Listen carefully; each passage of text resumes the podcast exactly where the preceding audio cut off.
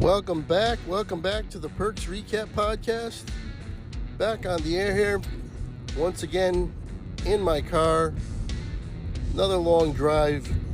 So I figured I'd press record, give a little bit of an update on uh, my thoughts on the Yankees and some fantasy football stuff. And um, whatever else comes to mind. so let's get right to it.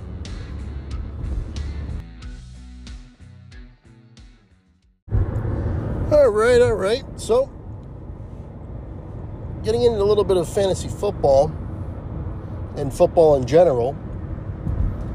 I told you about my uh, my team in probably my most important league that I do. I do. I'm doing three leagues this year. I usually do one or two. Sometimes I, I do add a third. This is one of those years. Probably the league that I am going to pay attention to the most is the league that I was talking about the other day, the one where I made the mistake of having three Cowboys players in my starting lineup, adding Cooks and Dak, and protecting and keeping Pollard, and the fact that I needed to make a trade. Well, two trades have happened, and I got rid of both Cooks and Pollard. Now, the appeal of Pollard was twofold. First of all, obviously, he's really good. He's going to be the main back now in Dallas for the first time with no real competition. And the fact that when I first got him, he was still the backup to Ezekiel Elliott and really wasn't getting much playing time. I mean, he was split, I'd say he was splitting the carries at that time 60 40 maybe 70 30, probably more like 70 30. And he was the 30. He was he was on the low end of that. But you could kind of see the writing on the wall with Elliott that he was slowing down, that he wasn't quite what he was. And you heard all the rumors the following year, which was last year, last season, the 2022 season. Going into that, you heard Pollard was going to have a bigger role. And since I drafted him the year before, and again, he was the backup, I got him in round nine. Round nine. No, wait. I'm sorry, let me think for a second. Was it nine or ten? It might have been ten.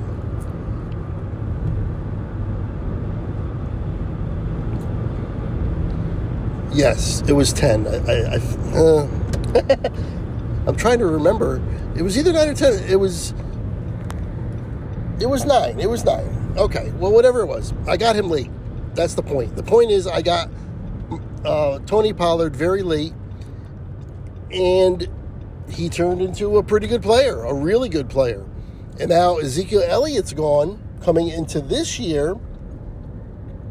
By the way, it was definitely nine because this year um, I protected him in the eighth round.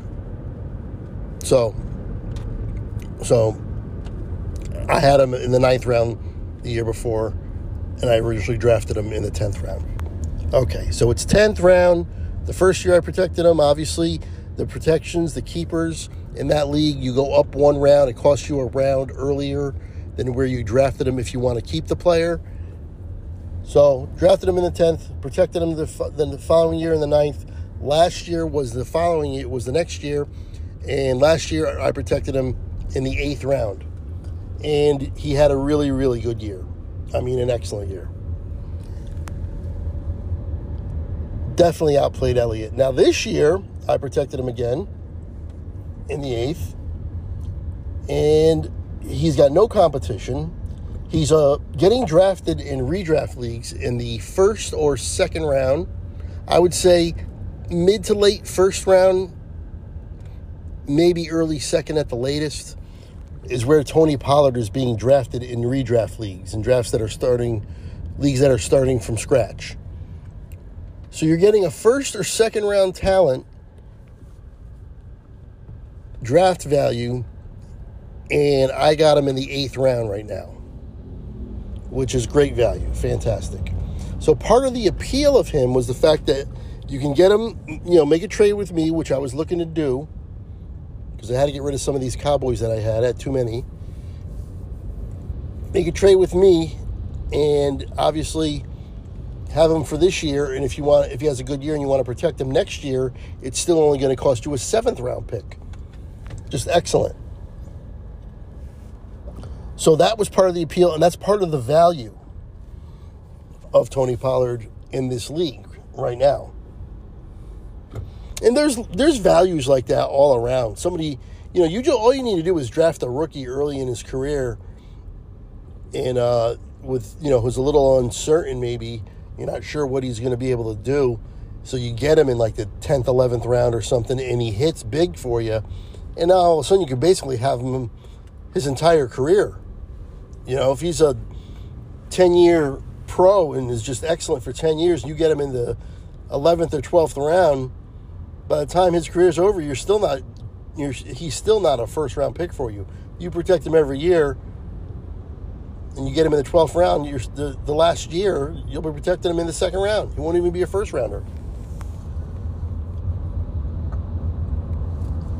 And there are examples of that throughout the league. Alvin Kamara was one. So there are values, but Tony Pollard is definitely one of them. Anyway, I told you there before I needed to get rid of either Pollard or Cooks, and that I got actually ended up getting rid of both. So I made a trade today with a league mate. He wanted the the the genesis and the nucleus of the trade is Cooper Kupp for Tony Pollard.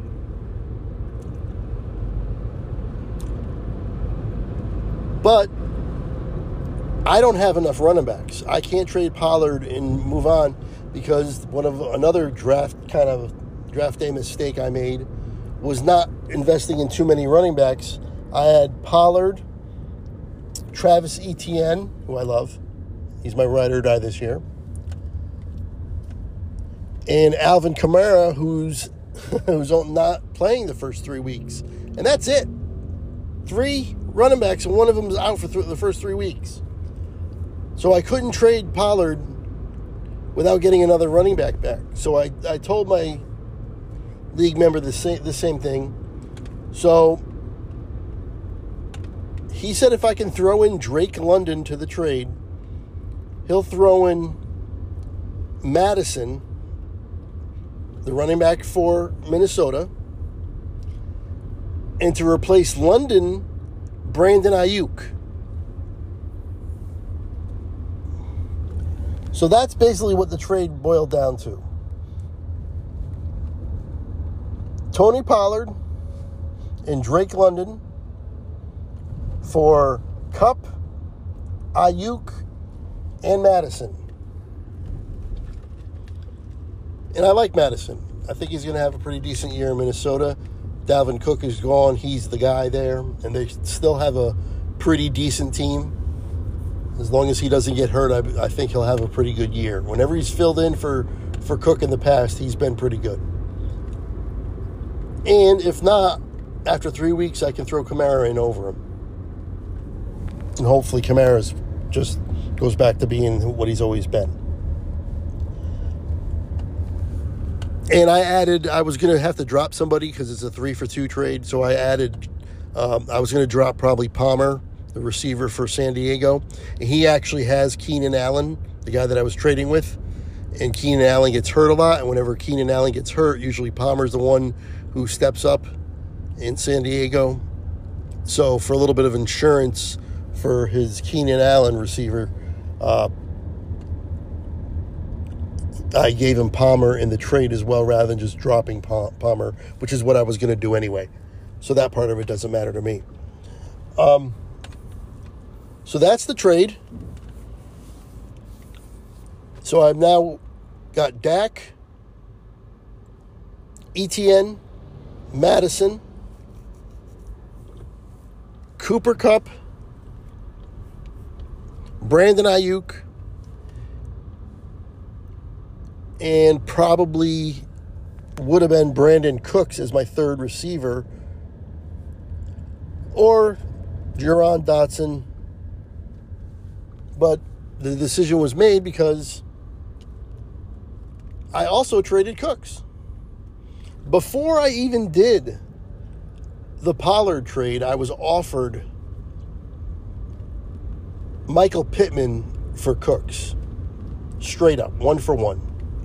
Because at the time, I wasn't looking to make a crazy deal like that I did with the, the other guy. I was just trying to look for one for one, someone close to equal value. I just needed to get off of having three Cowboys in my starting lineup, and I need to get somebody different. And Michael Pittman and, and uh, Cooks, I value relatively close together, I would say. Honestly, I think Pittman is probably ranked a little ahead of Cooks, but they're in the, they're both in that same range. The guy I traded it is also a Cowboys fan, and he uh, he um, didn't have any Cowboys on his team. And it's always nice if you're if you're a fan, especially if you're like a super fan of a team and you, that you really get into, and you play some fantasy. It's always nice to have one guy. Like I can't, I don't go out of my way to draft a Cowboy, or in a baseball draft to draft a Yankee.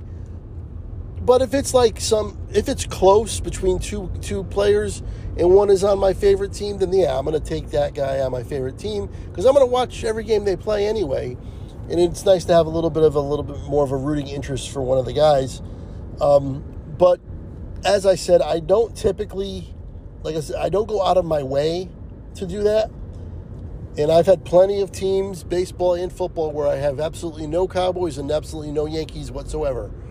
Um, this year, though, it just worked out where the best values and where I was the most comfortable end up being adding Cooks and Dak Prescott to a team that already had Tony Pollard. Just too many guys on one team. There's only one football to go around. So now I have just Dak on the Cowboys. He's my quarterback. So what we're looking at now is the starting lineup of uh, Dak Prescott, Etienne, Alexander Mattison, Brandon Aiyuk, Cooper Kupp, and Michael Pittman. Chances, chances are that's what we're going to go with to start the season. Oh, don't forget, I also have Travis Kelce at tight end, who's the best tight end in, in the league, and that's going to help. So my pass catchers are Kupp, Aiyuk, Pittman, and Kelce. And I'm pretty comfortable with that. Kelce obviously is the number one tight end. He's a first round pick. He goes in the first round. Uh, Kupp is also probably a first or second round. He's been hurt with a little bit of injuries last couple years, but when he's out there, he's still a stud. There's, there's been no slowdown in terms of his production when he can get out there. He's actually questionable, I think, for the first week already with a hamstring. I'm hoping he can get get out there. I kind of know, kind of knew what I was getting into with Kupp, getting him. But I have a lot of receivers I think I can sustain a couple of games here and there, a game or two, if Kupp is going to struggle with staying on the field. I've got a ton of receivers that I'm excited about. So I made the so I took a little bit of a chance with him. But, you know, you get you take that chance with everybody to be honest. I mean, there's nobody that it's very rare that a running back is going to play all 17 games, or even a receiver is going to play all 17 games. I mean, they do it. There's people that do it, obviously, but a lot of times guys get, you know, especially if they're a really good team or something, they get the last game off, or you know, injuries happen. Guys miss some time. So that's the team. That's the squad. I don't anticipate making any more trades unless out of necessity. But, uh, you know, you never know for sure. I'll be scouring the waiver wire uh, for sure as well in terms of uh, maybe adding a little bit of running back depth. I need to do that for sure. But I'm ready to go. That's the lineup Etienne, Mattison, Dak, Kupp, Aiyuk, Pittman, and Kelce.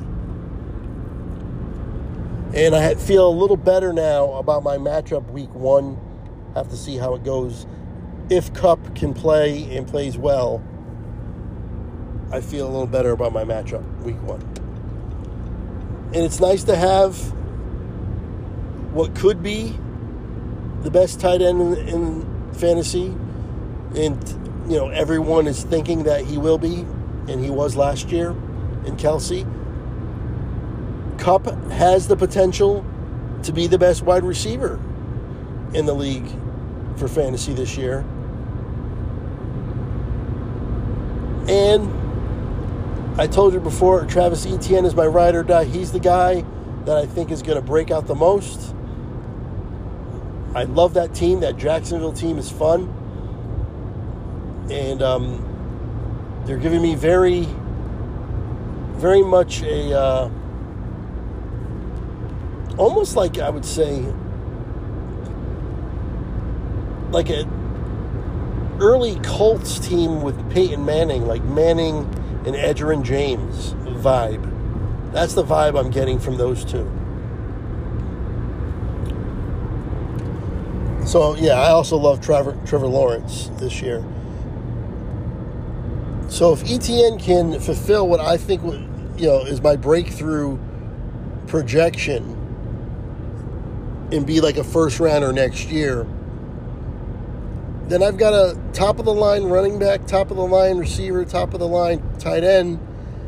And if Dak cuts down on the turnovers as I think he will,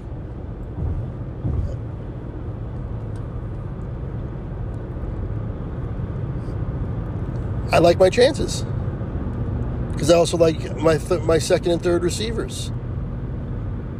Definitely like my chances. Add a little bit of running back depth, we're off to the races. As for some more uh, other fantasy stuff, I would say Trevor Lawrence, I believe, is a great target you haven't had your draft yet, you can get Trevor Lawrence after all the big guns go away at quarterback. You could probably get him later after you've already drafted two running backs and two receivers, probably in the fifth round or so, maybe even the sixth or seventh round. Get Trevor Lawrence. I think he'll be very happy with his production this year. I'm expecting big things from Trevor Lawrence this year for sure. And he's a target for me in drafts. Most definitely. My other league that um, is not this league that I've been talking about uh, had their draft, had, had a draft, and I did get Lawrence in that league, so I'm happy about that.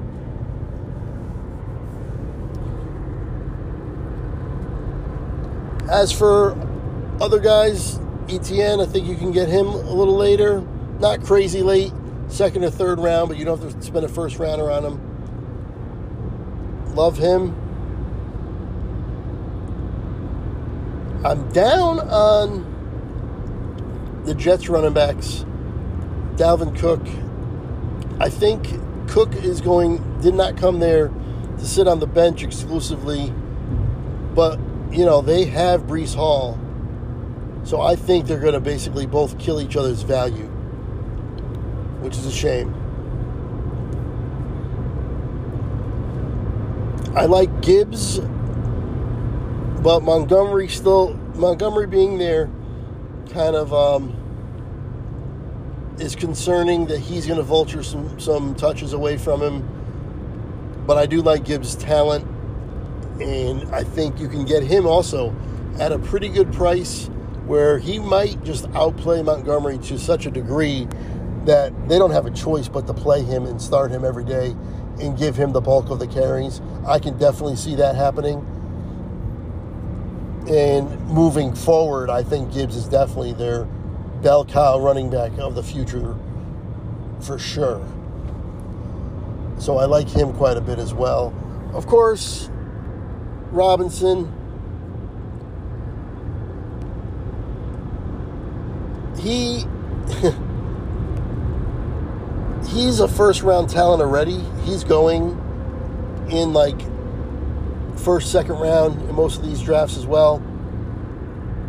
A lot of receivers are going as well in the first round. But, you know, love him, and it looks like he doesn't really even have much competition. So he should really, really take off, hit the ground running, so to speak. Excuse the pun, the pun there. But he is someone that's exciting,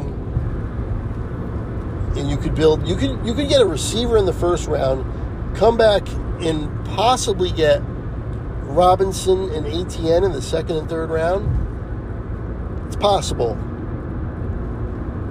if you're picking early in the second round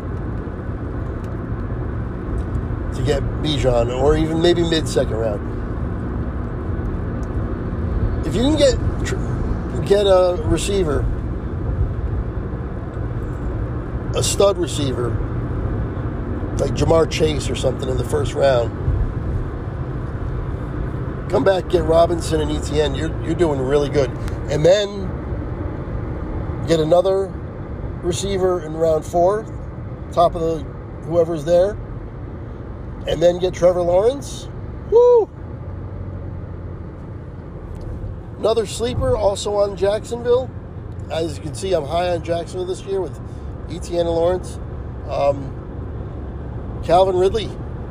Calvin Ridley looks fantastic. He's back. I want a piece of the Jacksonville offense on every one of my fantasy teams uh, this year. I got Lawrence in one league, I got Etienne in another.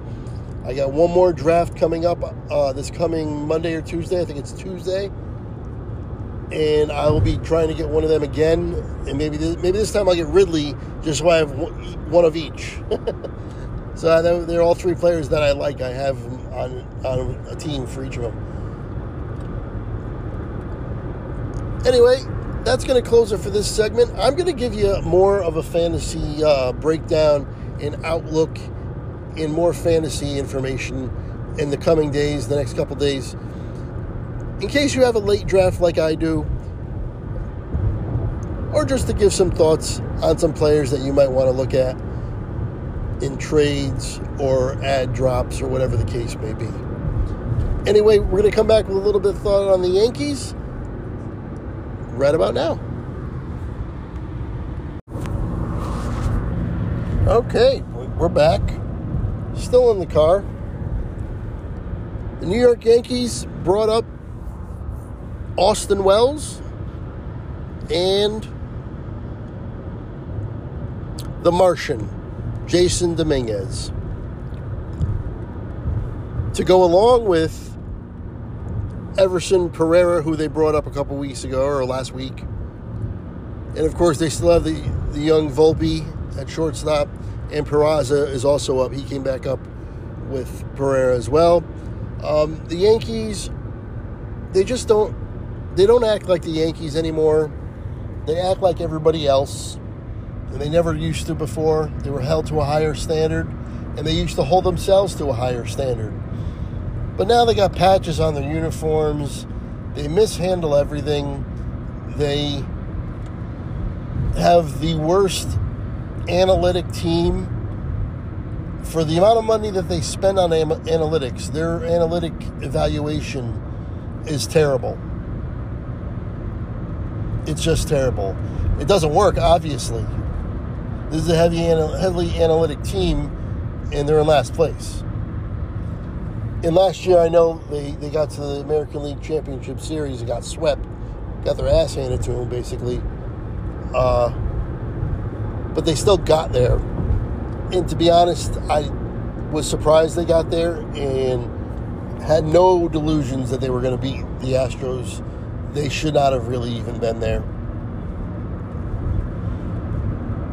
Because it was a flawed team, a deeply flawed team. But what that did was afford them the opportunity to bring back basically that exact same team and have the fans accept it because they got to the championship series the year before. As they put it, four games away from the World Series.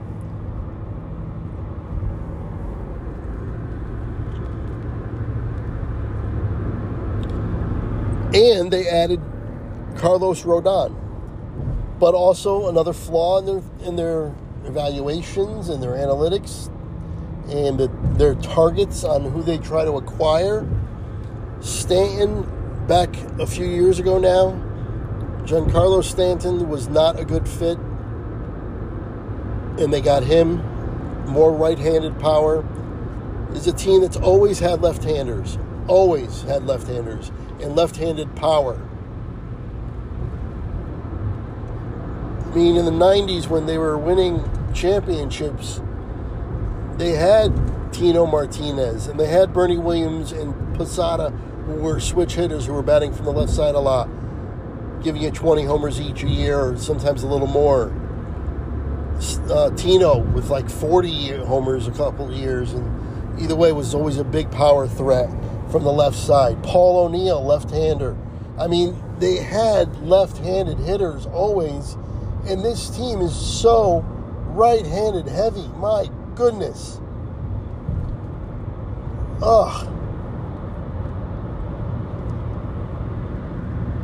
It's mind-boggling how that how they don't see that that they need that, that it's such a flaw that needs to be addressed addressed. Well, the good thing is Jasson Dominguez comes up. Last night's his first game against those same Astros. And he's a switch hitter. So he's batting from the left side and hits an opposite field home run off Justin Verlander, future Hall of Famer, in his first swing in the major leagues. Swing, not not first at bat, first swing. It was his first at bat, but in his first swing, he hits it over the fence, opposite field to left field, and propels the Yankees to a big win over the over Houston. Not a big win, a win over Houston. No wins are big right now. No, none of these games are big because they're out of it. But what we're getting is an infusion of these youngsters. And I think what it is is a chance to just basically see what we've got over the next month. And hopefully they can hold some of their value if we want to trade one or two of them, which I do think they're going to do. They got to decide who they want to keep and who they can get some, some value for in a return in a trade. Wells also debuted last night and got a, I believe he got a double. He was one for four. And I think what you're going to see is these guys are going to play a lot. I think you're going to see these guys play a lot. And then I'm, I think you're going to try to go after Bellinger in free agency. And I think you're going to try to trade Gleyber and one of these youngsters. And we'll see what we can get. And maybe we'll um,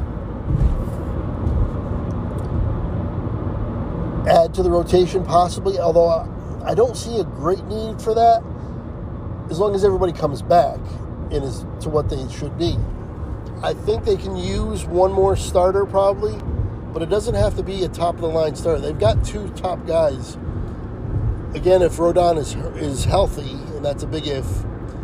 You got Cole, of course. You got a Rodon, but I like Nestor. I have no problem with Nestor being our third starter. I think we still have Frankie Montas under contract. I'm not entirely sure to be honest. He's been such an afterthought. But I thought we had him for one more year, which would, would be next year. And then we still have Clarke Schmidt, who has had a good year this year, and I like quite a bit. And it, I think Domingo Germán is still under contract. And he, he was, you know, all his faults, of, of course, and his kind of up and down nature overall, though, he had some good games. And he also had a, he pitched a perfect game this year. Let's not forget that. Domingo Germán pitched a perfect game this season.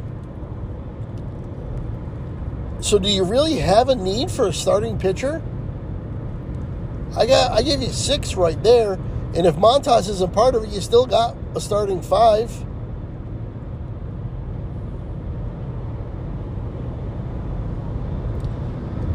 Severino's a free agent. I don't think he's coming back. But if he's humbled enough where he's not getting good trade, uh, good value on the free agent market, maybe they bring him back. Maybe they go let him test it a little bit, and he's getting low enough order or uh, low enough offers where the Yankees can match it and bring him back at a low cost. I can see them doing that. Because Severino's a good pitcher. He's always been a good pitcher. He lost his way this year somehow, some way, but since then has had a pretty good last what four starts or so. So it's not inconceivable that he could possibly go back to being what he has always been and sign even a short term deal for a year or two and shore up that rotation. And if not, here's a name for you. Why don't they go back and get Jordan Montgomery? Again, he's a free agent. He's a left handed pitcher. He's a solid pitcher. He's nothing, he's not spectacular, but he's pitched there before. He can definitely be a mid of the rotation kind of guy. He can definitely solidify that pitching rotation for sure. That's the kind of guy that I would get because, and he also won't be top of the line, really crazy expensive. Because you want to go get the big free agent prize of like Julio Urias or Urias, he's going to cost you $20 million a year, if not maybe even more. I don't think they're going to do that. And for once, I actually agree they shouldn't do that. What they can trade Gleyber for, or possibly one of these kids, I would like them to try to trade for a closer. A real closer. They haven't had a real closer in a few years now. Clay Holmes has been the primary guy that they've used in, the, in that role, but he doesn't he doesn't fit the profile of a, of a closer to me. I think he would be a great innings, uh, eighth inning guy. If they can add a closer through the trade market, I don't know if anybody's available available um, as a free agent who's a closer this coming year. But maybe they can open up the trade market and get get somebody back who's a you know to be the closer for the 2024 season. And that's about it. You got to sign your bullpen. Your entire bullpen basically is uh, is gone. Is a free. They're all free agents. You got to bring back some of the guys. You got to bring back. I would say bring back Loaisiga, Holmes, King. King. There's another option for the starting rotation. He's being stretched out right now, and he's been going. Last time he went out, he went four innings. He's being stretched out for for to be a starter in September the rest of the way. And he's always said he could start. He thinks he could be a good starter, and he's been pretty good since this this uh, experiment has started to happen. And um, I think they're going to try to get him to five innings next time. And once you get to five innings, you can start winning games as a starter, and you're really a bona fide starting pitcher. And he's another option for that starting rotation. But he's also an option in the bullpen. So I'd bring him back. And then you got to pick and choose who you want. You probably want to bring back, make sure Wandy Peralta's back. Um, I guess Marinaccio and Hamilton. Bring those guys back, or one of those guys back. The good thing is, all these bullpen guys who are all free agents, they shouldn't be too expensive. They shouldn't break the bank. By getting rid of Severino's contract and Donaldson's 20 plus million dollar contract, and boy, would I love to get rid of Stanton or LeMahieu. Don't think they're actually going to go anywhere. But if they trade Gleyber, getting rid of his contract, with that money alone from those guys that I just mentioned that their contracts are up, that they're probably not going to renew, they should be able to get Bellinger and sign their entire bullpen. You get Bellinger in left field, Pereira or Pereira, um, Dominguez in center field, Judge and right.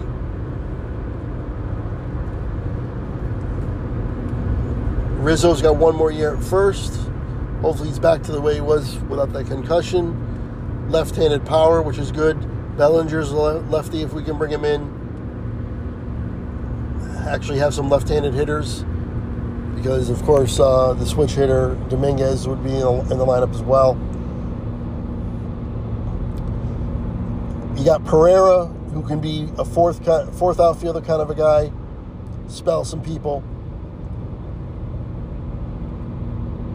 And I tell you what, if even if, if Stan's back on this team next year, which I hope he's not, he's got to realize it's going to be, it's kind of put up or shut up kind of a time where he's not guaranteed to uh, to play every day. Play him three, four times a week, and that's about it. Because you're going to have to put Judge a DH sometimes, which means you're going to need a right fielder, and he's painful to watch out there. He's painful to watch. So you put Pereira out there on the days Judge needs the DH, and you sit Stanton down.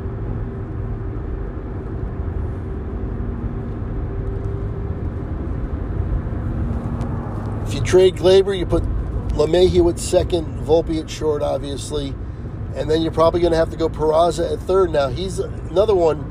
We've seen him a few times, and he has not been impressive. He has not. I can't can't sugarcoat it. Orlando Cabrera or Orlando Cabrera. Cabrera Oswaldo Oswaldo Cabrera and Oswald Peraza have not been impressive at all. Cabrera's got way more of a chance than Peraza has had so far, but we're going to need a third baseman next year. And I don't think they're going to be able to go the free agent route or even the trade route. And if they do, it's going to be somebody cheap. They're not going to spend big money on another free agent for third base. They're going to try to fix it internally. So they got to one of those guys have got to got to show up and show out for third base. And then I think you go Higashi or Trevino, Trevino, and Austin Wells at catcher, and you say goodbye to Yortvert and, and Higashioka. Or maybe you say goodbye to Trevino and you and you keep Higashioka, whoever it is. And that's the team next year. And I'm okay with that. DJ LeMahieu now all of a sudden, I don't know what, what the deal is, if he's just going through a hot streak or whatever, but he is on fire and he's hitting homers now too. And Anthony Volpe. I don't think people are appreciating the fact that Anthony Volpe is the first Yankee rookie ever to hit 20 home runs and steal 30 bases. And he's going to do that. He's already at the 20 homers. I think he's closing in on 30 stolen bases. Even if he doesn't get there, 20, 25, 20 homers, 25 steals. Still the first ever Yankee to do that. Rookie. First ever Yankee rookie to do that. So you got a young player who definitely had his struggles But as a rookie shortstop, he went 2020. That's not bad. I'll take 2020. Yeah, his average is around 215 or 220, whatever it is. But I would expect some improvement there. I would expect 20, 25 homers next year, 25, 30 steals next year, and then maybe a 240 average, 245, 250 maybe. If he goes 250, 25 homers, 25 steals, you're talking like an all star. I mean, that's fantastic.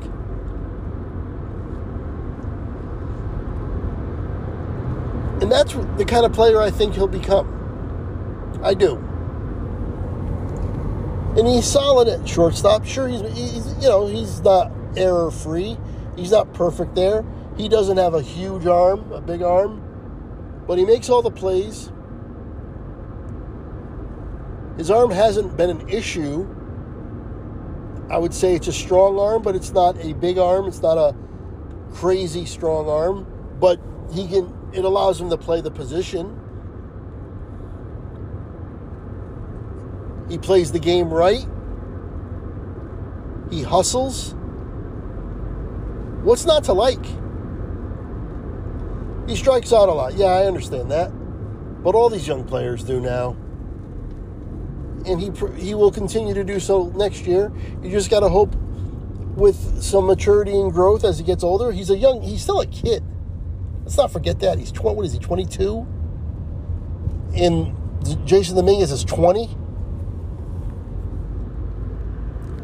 got these kids, so they're going to struggle a little bit. But just some natural progression. If maybe uh, Volpe can work on the strikeouts a little bit, work on the getting that batting average up to a more respectable level, and take his walks, he'll be fine. And I expect that that's exactly what he's going to try to do next year. And I believe in him. I believe he'll be able to do that to some degree anyway in the kind of year they had this year is kind of what you got to expect for Dominguez next year and the rest of this month. We'll see what Dominguez, Dominguez is the rest of this month. Dominguez's strikeout rate, even in the minors, though, is alarming. He strikes out a lot. Triple A, he struck out a ton. Double A, he struck out a ton. I imagine he's going to strike out a lot up here. That is definitely concerning. But again, he's 20 years old. You gotta have a leash with him, a long leash. And to be honest, I'm not entirely sure they're gonna go with him next year out of right out of uh, spring training and have him just just hand him the starting center fielder job. Pereira might be more ready in their eyes, and maybe he'll get that job coming out of spring training. I'm not sure. But either way, they're both playing now. And Harrison Bader, I said before, the Yankees aren't the Yankees. They act like everybody else. And they just mishandle everything. They totally fudged this Harrison Bader waiver wire thing. They put him on waivers, but they still play him. And then he gets claimed. It's just a it's just a disaster. Everything about it. He went to Cincinnati. Good for him. They're contending. And I'm just, the way that they handled it just doesn't sit well with me. They have to act like the Yankees, and they're not. Embrace the evil empire moniker that was given to you. Embrace it. Be the evil empire again.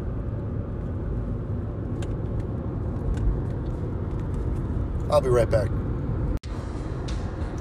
All right, we're back. That's going to do it for this one. My next episode is probably going to be within a day or two, talking about what we're going to be looking at in the coming week for Perks Recap, the reaction channel on YouTube that I do, the music reaction channel. Look ahead at the coming week, what we're, what we're looking to do. I'm going to try to do that on a regular basis here, give you the schedule coming up for Perks Recap. Also, coming up on this channel here for this podcast, uh, we're going to get definitely talk to Al Hill again before the NFL season. The NFL season kicks off on Thursday It is now Saturday, so we are closing in on the NFL season. Fast approaching. Monday night or Tuesday night, I believe, Al will be on to give playoff predictions, joining me once again. I'm also going to try to get a hold of Football Ty Football Joe, get them on one more time before the season starts. But either way, for sure, time uh, for sure Al will be on. Not can't entirely be sure on the other two. I will try to get them on. Either way, football content's coming. More fantasy football content as well. There'll be another podcast coming up in the next day or two for some fantasy football, last minute fantasy football advice. That's going to do it for this one. Hopefully, you enjoyed it. Until next time, I will see you later.